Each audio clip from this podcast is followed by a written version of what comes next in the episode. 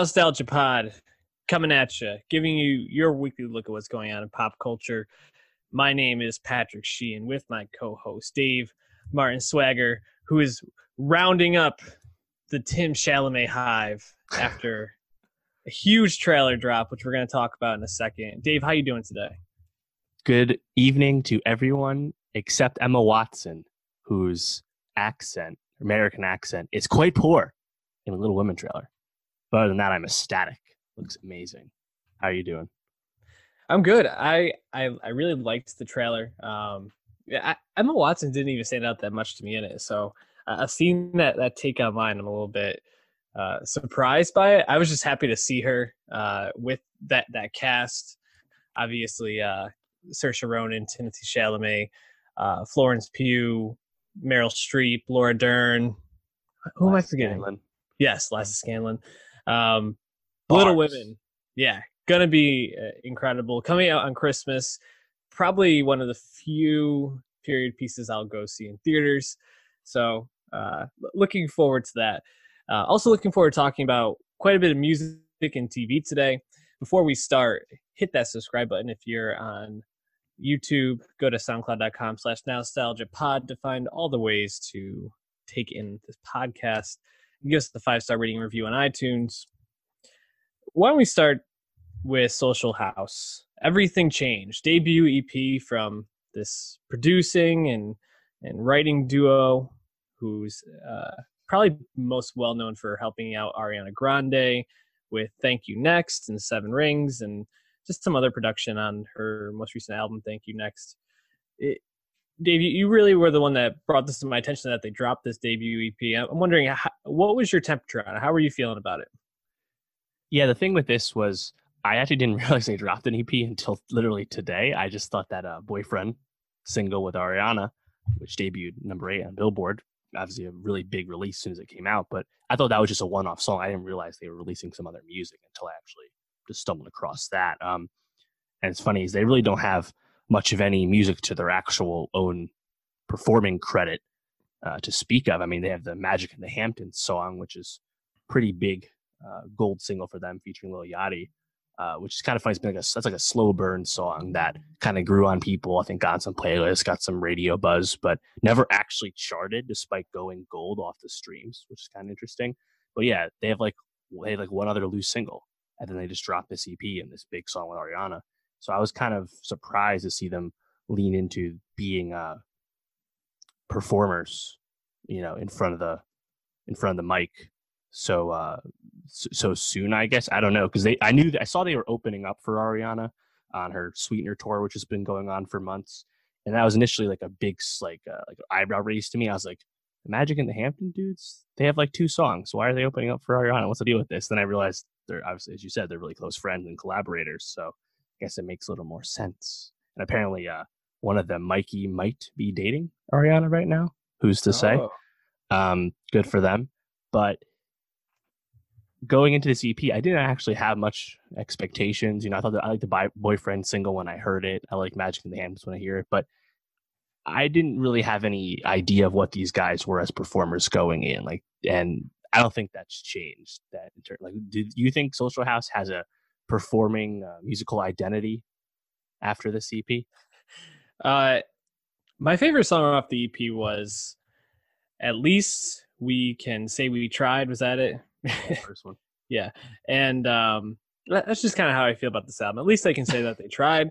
There's really not much that stood out to me at all with this. Like you said, their identity doesn't really Go off. It really just sounds like very generic uh, hip hop pop uh, music right now. Um, I, I appreciate the you know their, their collaborations with Ariana. Boyfriend was good. Obviously, thank you. Next is fucking banger. Mm-hmm. Um, and Seven Rings also awesome song, but these two just don't really feel like they have a voice or yeah. any anything really that they're building off of. It seems like you kind of felt that way as well. yeah, I think they're my my whole vibe with it was just their generic, inoffensive performers making kind of stakeless top 40 pop, you know? And I guess they have a little bit of versatility. They can get a little softer, as we heard on this. But yeah, in terms of like who Social House are as, as musicians, eh, I, I, you know, they kind of have the issue that happens with a lot of uh, people that are behind the camera, the start. They kind of struggle once they are performers. You know, some people are just producers or just writers.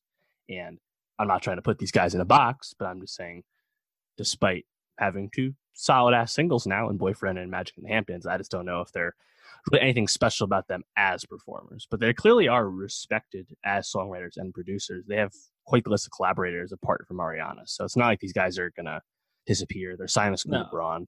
So uh, we'll be hearing from them for sure. But as a first uh, impression for for a lot of people, I think the leading, you know, being carried on this boyfriend single, uh, it's probably just gonna go in one ear and out the other for some people. But you know, it's low stakes, so maybe people like just throwing it on or won't skip it when it comes on. But nothing too special.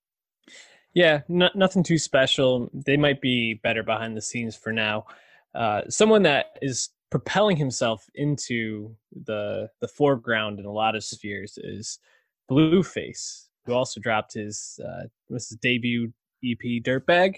And uh, Dave, give me a little background on Blueface because uh, you've been standing him a little bit this year, and I don't know if I if I can do it justice. we talked about him a fair amount with uh, XXL. He obviously made it this year, which made a lot of sense because, of course, Thotiana, massive, a viral hit this year that actually came out at the end of last year, and on top of that, Blueface is a really charismatic, uh, funny guy. He likes to play into the memes and the bits and stuff, so he's kind of kept himself in the uh, sphere as Thotiana has begun to crest. And that's, uh, I believe it peaked in the top 10, but obviously it's way down now. The moment it has since passed and you know, the mm-hmm. remix has stopped. But along the way, we had a Cardi B remix, YG remix, and Blueface was doing a lot of uh, smart tactical features along the way. The West Coast song with G-Eazy did really well. And he had a few other hits right before Thotiana, like Dead Locs and uh, Studio and it seems like he was going to be, uh, you know, a West Coast. Um, I don't want to say a superstar, but certainly a face in West Coast rap. And I still think that's the case. But this Dirtbag uh, EP definitely underwhelmed me because it's not his first project. He did have two tapes last year. That's where Thotiana's from and those other hits. But his first, you know, release this year. And um, I just think the thing, the issue with Blueface is that he's kind of acknowledged this too online is that he doesn't try that hard, and he's certainly not alone in uh, the contemporary rap scene in that regard. But uh, he has some flows that can sound very repetitive when he does them four times in a row, and even though that flow, you know, the offbeat flow, he's kind of gotten a lot of notoriety for. Uh, I usually don't mind it, but when I hear it song after song, it's like, come on, guys, this a little much. And I thought the, um, in particular, the the very last track with uh or second last track with Mozzy, releasing a Moz featured Gang, which is clearly just trying to replicate what Studio is doing, but that's just an auto tune mess. That song's bad. so I think that there, there's some like decent moments, but in terms of you know the the the brief Blueface catalog we have right now, I think this is the least essential of his releases so far. What did you think, as someone who's way less invested than me? yeah, um, I thought a lot of the lyrics on this were just straight up bad. Um, it, the the not really trying very hard definitely comes through. Uh, on bleed it, got to keep a technical in case a person hacking, and then never let the beef get cold. Where the meat at? Uh, no, the, the best the best part he ever had though was on a uh, stop capping. Uh, how can I be slipping when I'm the one doing the mopping? Fucking um, bus down, or you take the bus down. Now we're bus downs. I mean, yeah, can't say any better than that. Whew, fire! uh, singed my eyebrows off with those. Uh, yeah, I mean the one the one thing I will say is he he brings energy to his songs, and um, he has some pretty big collaborations on this. You know, yeah. Offset um, and Rich the Kid. I thought both turned in pretty good performances. Uh, it's not it's not the worst thing I listened to this year. Um, you know, we, we just talked about Social House, which I definitely would say is worse than this, but I just don't I don't get the uh, the Blueface hype at all after listening to this. That that Thotiana's pretty good, but after right. that, yeah, yeah. The thing is, I think "Bleed It," which came out back in January, it's the oldest song on this. I think "Bleed It is perhaps the best Blueface song. That's just the best in terms of just him competently rapping, um, and it was on beat rapping at that. I think that was one of the first times people like, "Oh, Blueface, there's a little more going on with him." So I'm still like in on Blueface as a rapper, but yeah, this this felt a little just a little rushed, a little uh, just kind of superfluous. And funny enough, I mean the, the cover is really bad, and the, the album cover, EP cover, and if you look at it, it says Blueface, and there's a space between the E and the F. Blueface is one word, but it looks like on his own EP cover, his own name is misspelled, which just kind of fits the brand, if we're being honest. Um, and along that brand, just being a meme, being being someone who doesn't take anything that seriously, him collaborating with Lil Pump makes a lot of sense. And I actually yep. thought that song was pretty funny. Uh, but yeah, overall, I was uh, I was I was underwhelmed. So I'll wait. Yeah. That uh, also just reading some reviews online, I think that seems to be the general consensus. Is a lot of people just feel a bit disappointed by this. Uh, hopefully, his next project's a little more well refined, right. spends a little bit more time with the pen. Uh, someone very refined in the biz, Rick Ross, Rose, dropping Port of Miami 2, 13 years since his debut album, Port of Miami 1. I guess we'll call it one, just Port of Miami. Um, yeah, I mean, we've been talking about Rick Ross a little bit. Uh, you know, he dropped the songs with Drake after the Toronto uh, Raptors championship. I can't recall the name of the song, but he's he's been Money fe- in the Grave. Yeah, Money in the Grave. He's been fe- featuring a lot recently, um, and listening to this album, the first half kind of left me with where I'm at with with Rick Ross, which is I think I like him more when he just kind of drops in out of nowhere and adds something. But then the second half of this album, there's like a point. Um, I think maybe it's after Big Time. I'm not sure. I, I want to go back and, and really pinpoint what where the song was, but where the back half of this album really finds a groove, and I really enjoyed it. I was pretty impressed. Um, I think it was actually when uh, after Fascinated fascinated through the end of the album. I was like, ah, he really seems to find something there. Um, I was pretty impressed. I, you know, especially I think after listening to the other two rap albums we talked about this week. Uh, this was a nice breath of fresh air to have someone competent and I don't know. How did you feel about Port of Miami too? Yeah, so this is definitely my favorite Rick Ross album since uh, God Forgives I Don't, which came out oh. in 2012. Uh, he released a lot of albums between these two, and I, I just kind of I've been out on Ross as a album artist for quite a while. Yeah, let's see, uh, Mastermind, Hood Billionaire, Black Market, Rather You Than Me. That's four records I think are just pretty pretty valueless. There's really not a whole lot going on on those, and at that this whole I held at that time, you know, the, the mid 2010s, I guess. Uh, I was just kind of out on MMG. I was out on Meek at that time. I thought Meek was being really uh, repetitive as well. And this is right, this is right as the Drake beat's about to happen, and never was a Wale guy. So I was just kind of out on Maybach music as a whole. And then Ross, as you mentioned, kind of started picking up hot features the past two years or so, which were catching my eye obviously because they were good. And then the fact that he actually could kind of uh, catch a, a bit of his past glory I think, like I said, best album in seven years uh, was refreshing. And it's funny. I I think Rick Ross has actually kind of overall been overrated as like a A list top tier rapper, and I think that actually bears out if you look at the sales. He has five number one albums, a debut number one, you know, demonstrating immediate interest in him being popular. Yet, only one of those albums actually went platinum. So hmm his staying power as a solo artist, I think, is a bit questionable. And I don't think Port of Miami 2 is going to change that. I don't know if there's any massive hit on this. Again, he hasn't had a massive hit in quite some time, but he's always been around and he will continue to be around because he's just respected as one of those OG figures. And I agree. I think the the back half of Port of Miami 2 is pretty pretty impressive. Songs like Vegas Residency really stood out to me. Um, mm-hmm. And it does feel like he actually started having something to say again. I think you know that health scare he went through comes comes to mind. Um, you know, I think he reflected a lot on Meek's situation, given how close they were. So it's interesting or, or inspiring to hear Rick Ross more inspired because it just felt like he was phoning in for such a long time. I'm just happy he's he's back to a, a good spot. Um, were there any other songs that you thought stood out to you in that back half or in the beginning?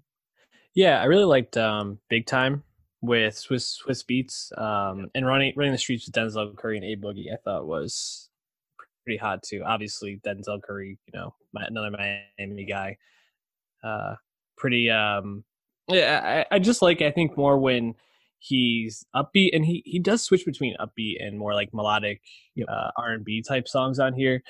Um, you know, even something like "Summer Rain," uh, I thought was pretty good. "Act a Fool," I really liked a lot, and the the production on "Fascinated" is really really just uh impressive and like the way that they like take the keys and just kind of like create this ambiance around it i was really like oh this is this is some good shit and um you know i think you summarized really nicely kind of like the a lot of people's overall feelings towards ross and not that he's not respected but just he got complacent i think a little bit. And that's not to say he this his stuff was bad but i think it was you know just not memorable. Um mm-hmm.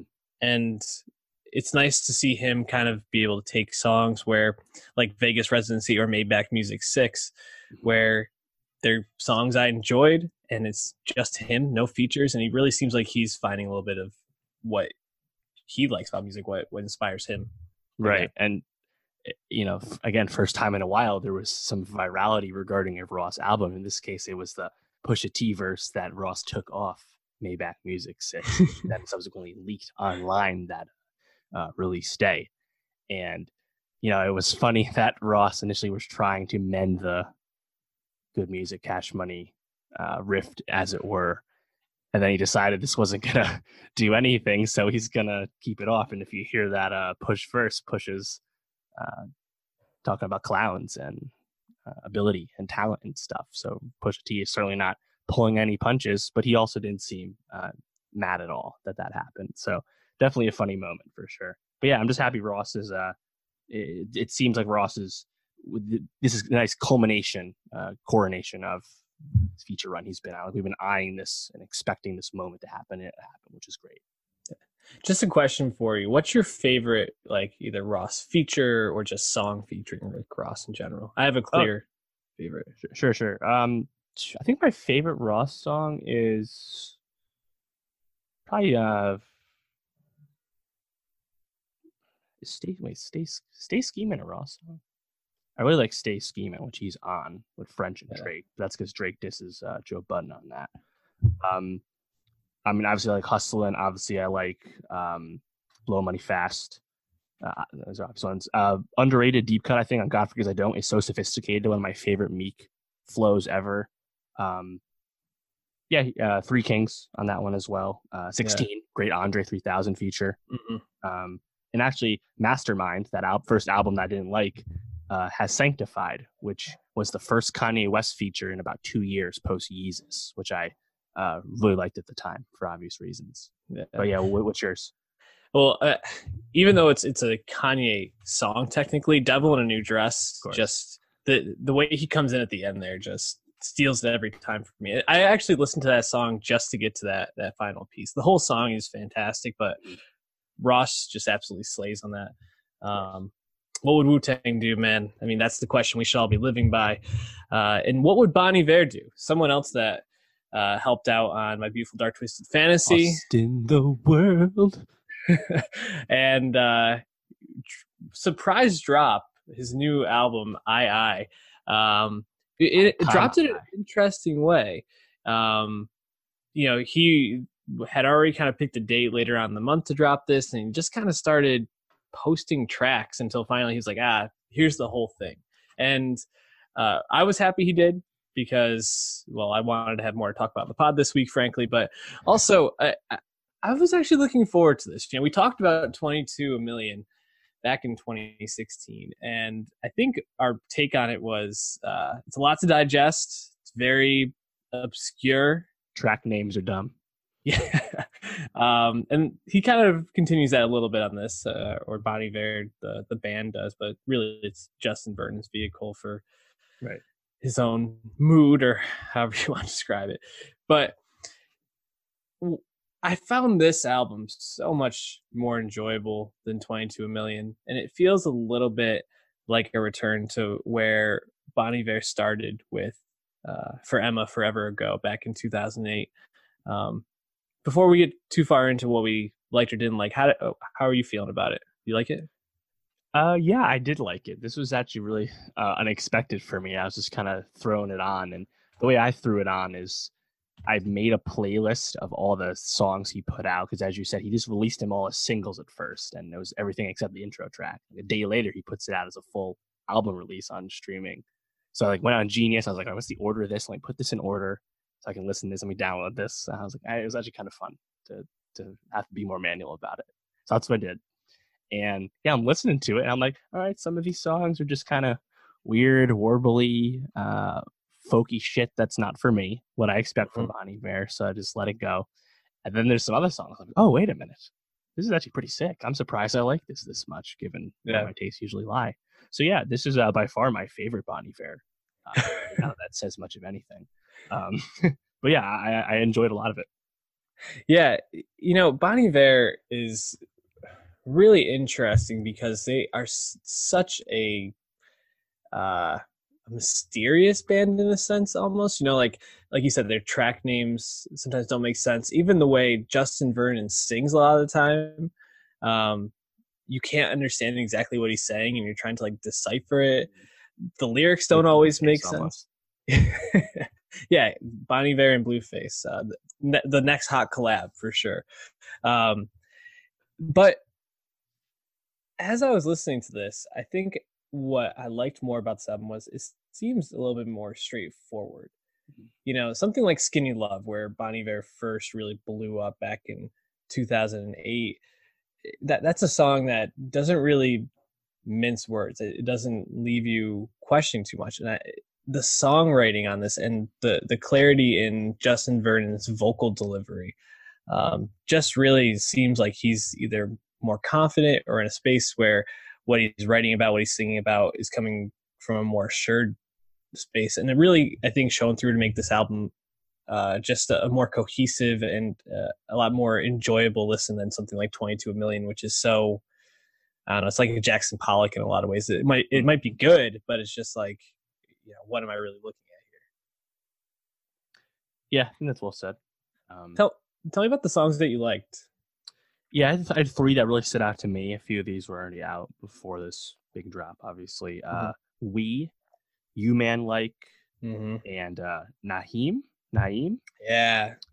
And yeah, I thought uh, You Man Like to stood out to me, just, you know, being upbeat and more, uh, uh, just more uh, engaging for me. Uh, songs like Big, Big, Big Popular, arguably one of the like, three biggest Bon Iver songs. Holocene, is it?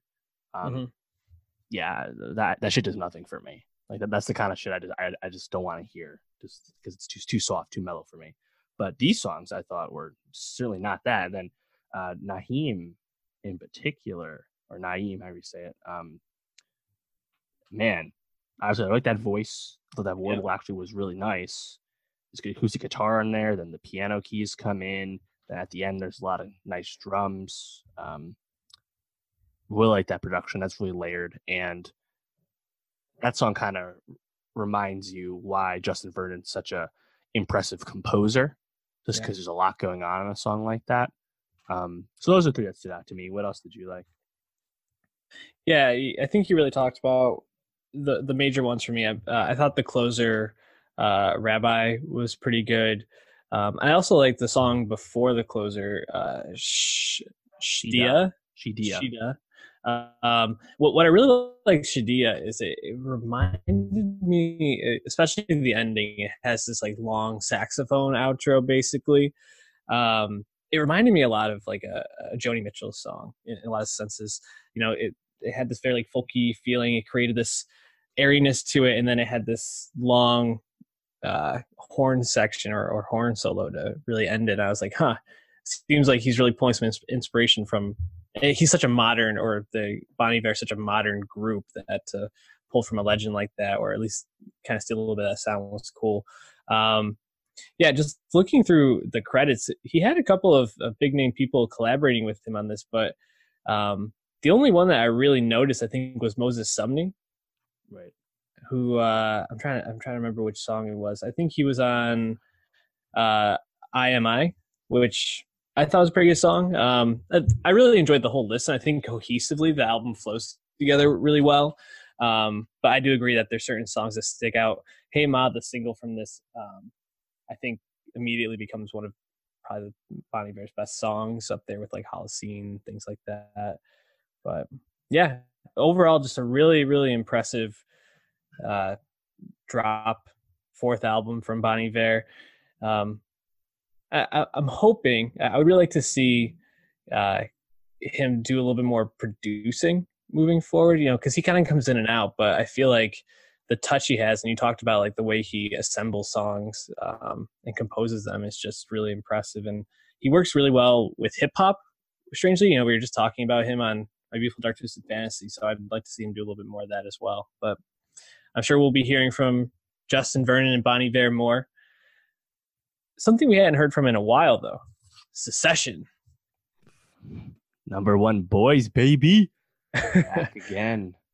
Yeah, Succession. What, was this? Our favorite HBO show? Well, definitely the, definitely the best HBO show last year. I believe you had it yeah. one. I had it, I think, three. I had Atlanta and Killing Eve just above this last year. But uh, undoubtedly top tier show from 2018. Yeah, it's it, it's funny because I think when we talked about it on our stub list and also as our season wrap up, it was a show that at first and then it kind of hit its stride and uh, it was just much must watch every week and uh, you know, I, have kind of gotten in the groove of things where if I, if I don't feel like a show is essential, I'd rather like catch up and watch two or three episodes at a time. But Succession, like Game of Thrones, or um, you know, like uh, I'm trying to think of another show just like that. this is kind of this is kind of leads into the monoculture talk a little bit, but it's one of those shows that can grab the attention. I don't want to miss because I want to be a part of the conversations. I want to be following the story that closely. Mm. Uh, how are you feeling just coming into the season two? Were you ready for it? Yeah, I was very very jazzed for sure. Um, I was I enjoyed season one really from the start, but as you said, there was an un, undoubtable, undoubtedly there was a build up as the show progressed. As I think as by the actors felt out their characters, as the writers' room kind of fleshed out where they wanted to take things. Succession took several leaps in season one, and then by the last probably last three episodes or so, it's just firing on all cylinders, and it was such an engaging uh, season. It ends honestly fascinating mm-hmm. place too, with obviously uh, Kendall committing vehicular manslaughter, like a Ch- Chappaquiddick style incident, and having to crawl back to Logan as a result. And season two starts right off with that. And yep. of course, the other main characters don't know about this accident, and that, that that's uh, obviously a thread we have moving forward. And Kendall is now back on uh, back in the saddle for sure. Uh, he needs a straightener while he's dealing with all this mm-hmm. stuff, of course, you know, and uh, I think it, it uh, really put the uh, narr- refocused the narrative for everyone where we brought all the characters together and Logan, Brian Cox, is just a central figure for the story once again, where he's incapacitated or just kind of acting for know, the first like three episodes. Curious in the beginning, right? So I think we've really refocused, and now we know that there's uh, some other narratives with other media companies coming in. We know Holly Hunter is going to come in soon as a rival uh, CEO for company, you know, and uh, the guest stars seem to be uh, built up as well. Danny Huston comes up in this premiere, so it really feels like Jesse Armstrong and crew just know exactly what they want to do with this, and these actors know what they're doing with these characters. So, yeah, I'm, I'm super excited for where the season will go. Yeah, the uh, what I was most excited for in the premiere was just to kind of get everybody everybody back together, like you said. Um, but obviously season one ends kind of with them all going in different directions. Roman's dealing with the fallout of the uh, the satellite launch, and Shiv, Shiv and Tom are on their going to their honeymoon. Uh, Kendall obviously is going to rehab somewhere and just to get out of the spotlight for a while. You never know what's going on with Greg the Egg, and uh, same with Connor. I mean, yep. Connor, you never know. for president. What, okay. Yeah, sure. Um, and they found such an interesting way to like pull them back together, and it's it was also really funny to like start the season with Kendall at this Icelandic resort treatment center, whatever it was. He gets pulled out, and you're kind of like, "How long has it been?" And then he's like, "Oh, I've only been here two days." And you're like, "Wow, we're really just starting like right from where we left off, almost like no gap in time."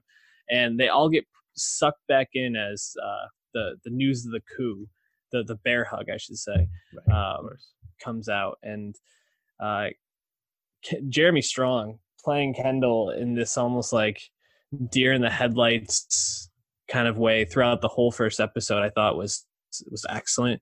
Um and just kind of like seeing him like deal with that internal struggle of the character like so tactfully where he's like you know trying to like assimilate with his family and like be a normal human being when this totally unnormal thing happened to him or right.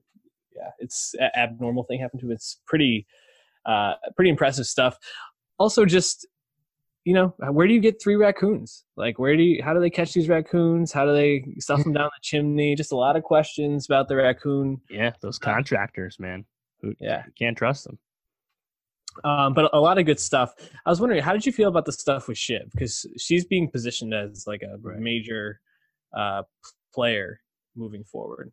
Oh, for sure. I think the scene with Shiv and Logan, like alone in the office, where he tells her he wants her to be the successor, and she's the clear clear choice, the only choice, all that. I think that's the best scene in the episode, and yeah. really highlights because we don't expect Logan to be playing straight with anyone. Obviously, we expect some kind of betrayal or uh, backstabbing to occur, and uh, who knows? Maybe he gave uh, fucking Roman the same offer. We don't know, uh, but. Sure. That really highlights, I think, uh, how cunning and cutting uh, Logan is, and you see Shiv, who's who's always been the the most adept of this whole crew. You see her actually give in, and then because she knows her dad, she has to ask multiple times, "Is this real?" Yeah, and it just kind of just reminds you of where they all are and how none of them can play straight with each other. Um, mm-hmm. You know, Roman wouldn't dare say, "Well, how would he really felt just before at that uh, you know dinner table," and again, we get a reminder of the kind of shitty people they are when they just throw out that big spread of expensive ass food because it was uh, in the presence of a scent from the dead mm-hmm. raccoons. And you know, I, have always what I always liked about the show. I think if you actually look at it beyond the the soap opera stuff and the uh, the thrilling aspects of the story, which are great on their own, it's not just saying, "Hey, rich guys suck." You know, it's a kind of it's kind of sh- showing its work, which I've always really liked about it and it just felt like the show picked up right where it left off both literally with the plot obviously it's a few days later but like in terms of the rhythm of everything uh it seems like we're right there and obviously we didn't get a whole lot of tom or a lot of cousin greg this episode that's fine we know they'll, they'll be coming uh, get more of that but even still we got part coke so I was happy with it. Yeah, yeah. The the interesting thing about the part coke was like the immediate thing Kendall did where he touched the outside of it and he was like, what is on this? Like, don't want to know what was on that park coke, man. my septum uh, falls out. You have to eat my septum. um, yeah, the the scene with Shiv, you know, the remember this moment, the slant of the light. Uh, it it was uh it was really memorable, and it, it really I think you you spoke to, to uh, highlighted what the show does so well, where it puts these characters in these very like human moments, but like there's so much gardenness and deceit that they've been living in in this like fake world in a way. It's uh, it's just really really intriguing and fun to watch. Um, I also really like the moment with Kendall and his friend, and uh, you know at the end when Kendall has to go tell them that they're not accepting the deal. Stewie, yeah, and when Stewie's like, "What the fuck, man," and then he's like he stops him. He's like, you know, you can play the friend card. Like you can like you have basically get out of jail free card in a way. And Kendall just couldn't do it. Uh, Yeah. obviously with the stakes for him, but I, saw Dad's plan, and it was better. yeah, just like m- mimicking the lines he's he's been given. Uh, yeah, just the I'm really excited to have Se- Succession back. It seems like there's a lot of different directions the season can go in, um, and it, it's just fun. Like the, they do such ridiculous things on this show. It's just Mhm. it's kind of like Big Little Lies in a way, but just with probably higher stakes. And- Yeah, it's, just better in general. Yeah. well, especially after season two. Right. Uh, yeah, it's funny uh, with Kendall. I saw this more than once. People comparing uh, where he's at right now to uh, Reek uh, in Game of Thrones when Theon was at his lowest when he was with Ramsay. Uh, will we get the Theon redemption down the line? Who's to say? You know, I think uh, Jeremy Strong is really great when he's playing Kendall down on his luck, whether he's high out of his mind or just uh, broken. So mhm. uh, you know, straight man Kendall uh, trying to be the CEO is probably not as interesting to most people. So even if I'm sure we won't get to that point anytime soon. Um, Yeah. So I really like the scene uh, in the laundry room where uh, Logan's goon is like, "Hey, just so you know, uh, a bunch of us actually know what happened. We took care of it. It's not nothing's gonna happen to you, but like oh yeah, you're fucked. We we know we know. Like we got you, bitch. So yeah. relax.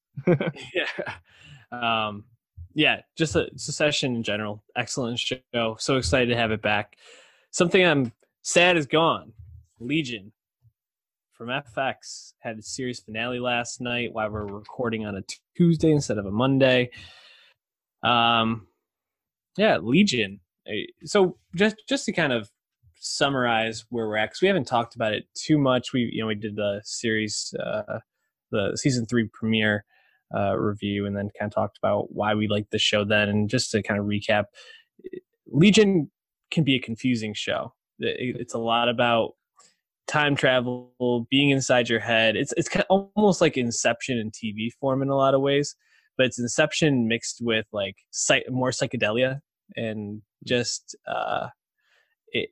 I think that psychedelic part is what shines through. Is the weirdness of it, the style of it, the the the the fact that you can tune in any week and see something that you usually aren't going to see on television and shot really well. And uh, Noah Hawley has, I think, masterfully manned this helm. Um, and I'm sad it's ending. Eh, How did you feel about finale, about the final season, just kind of Legion in general? And we'll talk some specifics. Yeah, yeah. Uh, so looking back as a whole on the whole series, uh, I think season three is a clear improvement over season two, where season two truly got lost in the weeds from a narrative perspective, where it was becoming harder to appreciate the visual flourishes and the sheer uniqueness of the style. It was really hard to follow what the hell was going on or why the story was even going in that direction. Th- This when things did happen, they didn't feel that satisfying. All that we've, we've talked about this. Check those videos. Uh, three, on the other hand, has a pretty straightforward plot, you know, in terms of what's happening with uh, David breaking bad and Sid and crew trying to stop him and David trying to go back in time to change the past. And uh, other, it's, that's about it, to be honest. And despite that, I think that there's still plenty of confusing aspects about about season three. But the more I watched the show, the more I thought about the season as I was watching. I just just didn't really care anymore. That I didn't follow 100 percent because that's not really why I was interested. I was watching the show, of course, for the great performances, like most most shows we watch these days. But uh, as we've been saying, the visuals are just so unique for TV. Just as we I think we said the top of the premiere, but the way they present phenomenon in the show, uh, characters will fight each other by having a dance battle, or in this A rap battle. a rap battle. They will tele uh, go back in time through these doors in a hallway of sort. You know, just the, the, way they choose to uh, represent represent things. We have Lenny doing some Mad Mhm. Hatter shit in a forest, right? And that like in the presence of the astral plane obviously does lend itself to lots of unique uh, visuals and whatnot. And uh, of course, Noah leaned into that. And I think the finale actually was was nice for wrapping up uh, where we had gone. I think in a pretty satisfying and uh, I'd say tender way. I mean, even if we ultimately just kind of close the circle in terms of going back in time and uh, baby David is now here and at peace and everyone's going to leave each other alone. Uh, I think uh, the, mo- the last moments everyone had in the finale, I think were really touching and pretty effective. So overall, quite satisfied with it. And I think it is, you know, I'm not like, again, because I wasn't really invested in the story any much. I'm not like dying to watch more Legion for that. But I just hope, you know, uh, Ted Sarandos or uh, just our John, he's Netflix, John Landgraf and FX under uh, Disney now will still greenlight something that's so out there that they know won't be a ratings darling because that's what Legion was, you know, to show that people, oh, only a few people watched it. I think it did lose people with season two. So um, I'm happy they kind of returned to form in a certain sense for this final season. But yeah, think? no, definitely well said. Um, I, I think the thing I was most impressed with it, by the end of season three and as the finale I think so beautifully wrapped up was the story and especially David as a character at times could feel really, really, really big.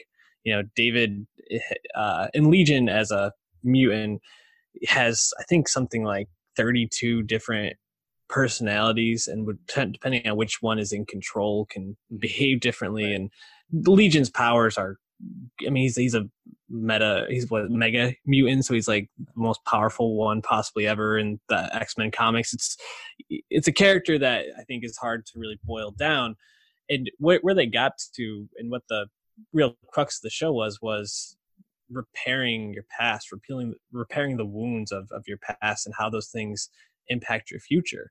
Um, you know, as a, a major proponent of mental health, I, I actually was like really impressed with like bringing that message home about like confronting the pains that you've had, trying to find ways of of understanding and moving forward. And uh, obviously, not everybody has the powers that David Haller has to go back and actually change your past, um, but more of the the um, more of the metaphor of it of you know these pains, the things that lead you to do things that don't necessarily represent who you want to be you can confront and change i thought was really cool and that you need help to do it you know? He ended up needing you know uh, his dad played uh, you know professor x which i i thought was a bit of a choice to all of a sudden start making his parents such a big yeah episode three is all them.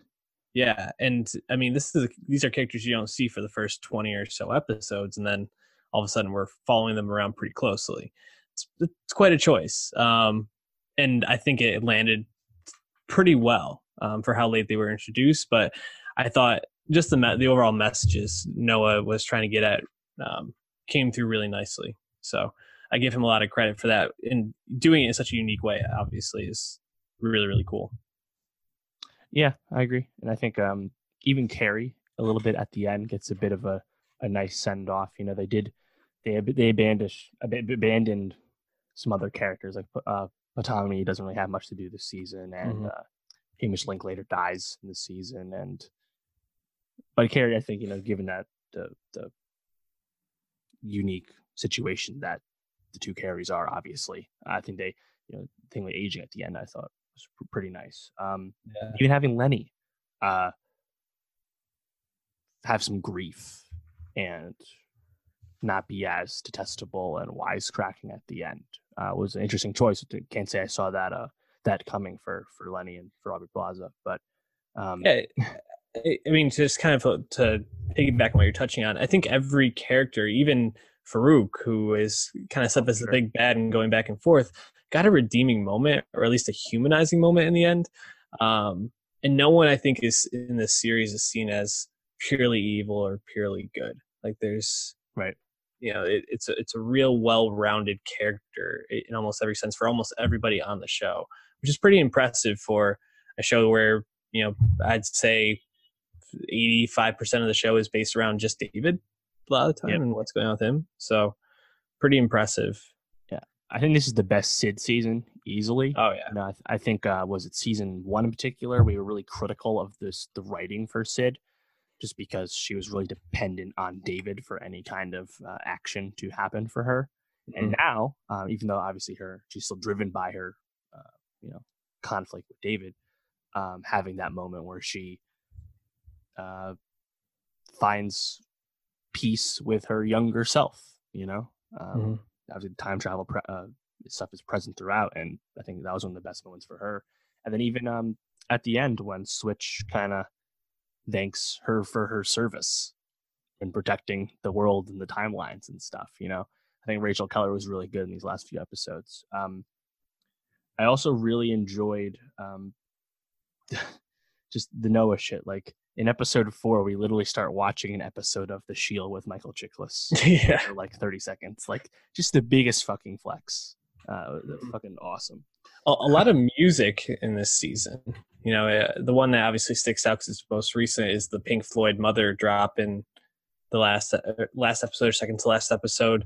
Um, but really, a lot of different musical cues in this. Um, things that really, I think, other shows have tried to do and don't always do to the same effect. And even if sometimes I'm kind of like, oh, another musical cue, I always felt was really pulled in by them, um, which I thought was cool, especially using um, uh, I, I forgot what the name is, Captain something, but it was uh, what that song was like. Ban, tick, dan, dan, dan, is like a recall to like certain points, and how that kind of came back in the finale with David versus uh, Farouk was really really well done. Right. You know, it's funny. My temperature was actually pretty lukewarm on the Time Eaters when they first were introduced, just as uh, uh, villains or antagonists. But then once I understood uh, by the end, actually, like that they were kind of like stewards of the of time and space, as it were, um, I, I was more cool with it. But obviously, they stand out just because they're like like stop motion, like like clouds of of dark gas or something, you know, and the way they are uh, shown on screen, bouncing around, and then obviously the way like people are fighting them, whether it's Carrie or or uh, Sid, it's really cool to watch. And then oh, oh even on the the the, place uh, in between time and space where Farouk gets uh, stuck, by the way, where it's like a 2D plane almost. Mm-hmm. Again, just really cool sh- stuff to watch, and just seeing a show invert aspect ratios and invert like the dimensions of the camera. Like no one ever does that in terms of just changing the viewing experience. And again, Yeah. it's, it's really obvious, like literally showing an episode of an old show. but you know, it just I, th- I think the visual flourishes really stood out for me this season, and it did enough with the characters and the story to I think ultimately be pretty satisfying. And even you know, you think the the legacy of this show interesting to ponder just because it wasn't that that well watched and the confusing na- nature of the narrative means it's never going to be that much of a popular show um i still think it's pretty pretty obviously a, a success so Yeah, um absolutely. very happy with it Yeah, and just to kind of drive home your other point, I do hope um, different TV executives see Legion and recognize that even if this is a show that not a lot of people watch, that stylistically and artistically it's it's top tier, and that they start investing in shows like this because Right. the more and more that TV gets fractured, and especially I think as the streaming age kind of starts to propel to the next uh, stage of everybody having their own platform, you're not going to get the huge ratings anymore. So I think having things that you can look back at and be proud of and feel really Right. curate what you want your channel to be might, you know, Legion is a great example for that. yeah you know coming to think of it something that i think is pretty similar in terms of uh these ideas would be maniac from last year on netflix Mm. and maniac got no love at the emmys and that would have been nice to at least get some noms for maniac which certainly is show deserving of some attention just to show the executives that like the prestige that hey there is uh worth in this kind of uh, uh on untraditional storytelling so hopefully uh, we'll get some more stuff soon Absolutely. And I think we're going to wrap up there for today. Dave, what do we got for next week? Yeah, next week uh, there's actually a lot of stuff. We won't be talking about all of this, but obviously Glow season three just dropped. We were talking about that uh, season in full. Very excited about that. Uh, and then on the movie front, we have Blinded by the Light. That's that Bruce Springsteen English film Yeah. that has great reviews. Seen that trailer for a while. Um, could be another yesterday esque hit in the box office. We will see. I'm also very interested in Good Boys, the Seth Rogen produced comedy, because it just looks really funny. And then Where Do You Go Bernadette, which we haven't seen reviews for yet, but it's from Richard Linklater and starring Cate Blanchett and based on a popular novel. Um, that movie has potential for sure. So we'll probably talk about one, at least one of those. And then The Righteous Gemstones premieres on HBO on Sunday with John Goodman, the next Danny McBride, Jody Hill show. Very excited about that. And then on the music front, Cousin Stizz, the most famous Boston rapper, drops a new album literally on Wednesday of all days. So get that early listen in. And then on Friday, Hoodie Allen and ASAP Ferg are dropping. So a lot of stuff to talk about. So we'll get to a bunch of that. Our guy Hoodie, he's back. Um, I'm excited to see that. So to listen to Hoodie, Mindhunter. Obviously, I'm not going to get to next week, oh, but oh, that's right, Mindhunter too. Friday. Can't wait. So a lot of good stuff. Stay tuned. Hit that subscribe button and go to at Nostalgia Pod. Follow us on Twitter. Uh, we appreciate you. Give us all the feedback. We'll see you next week.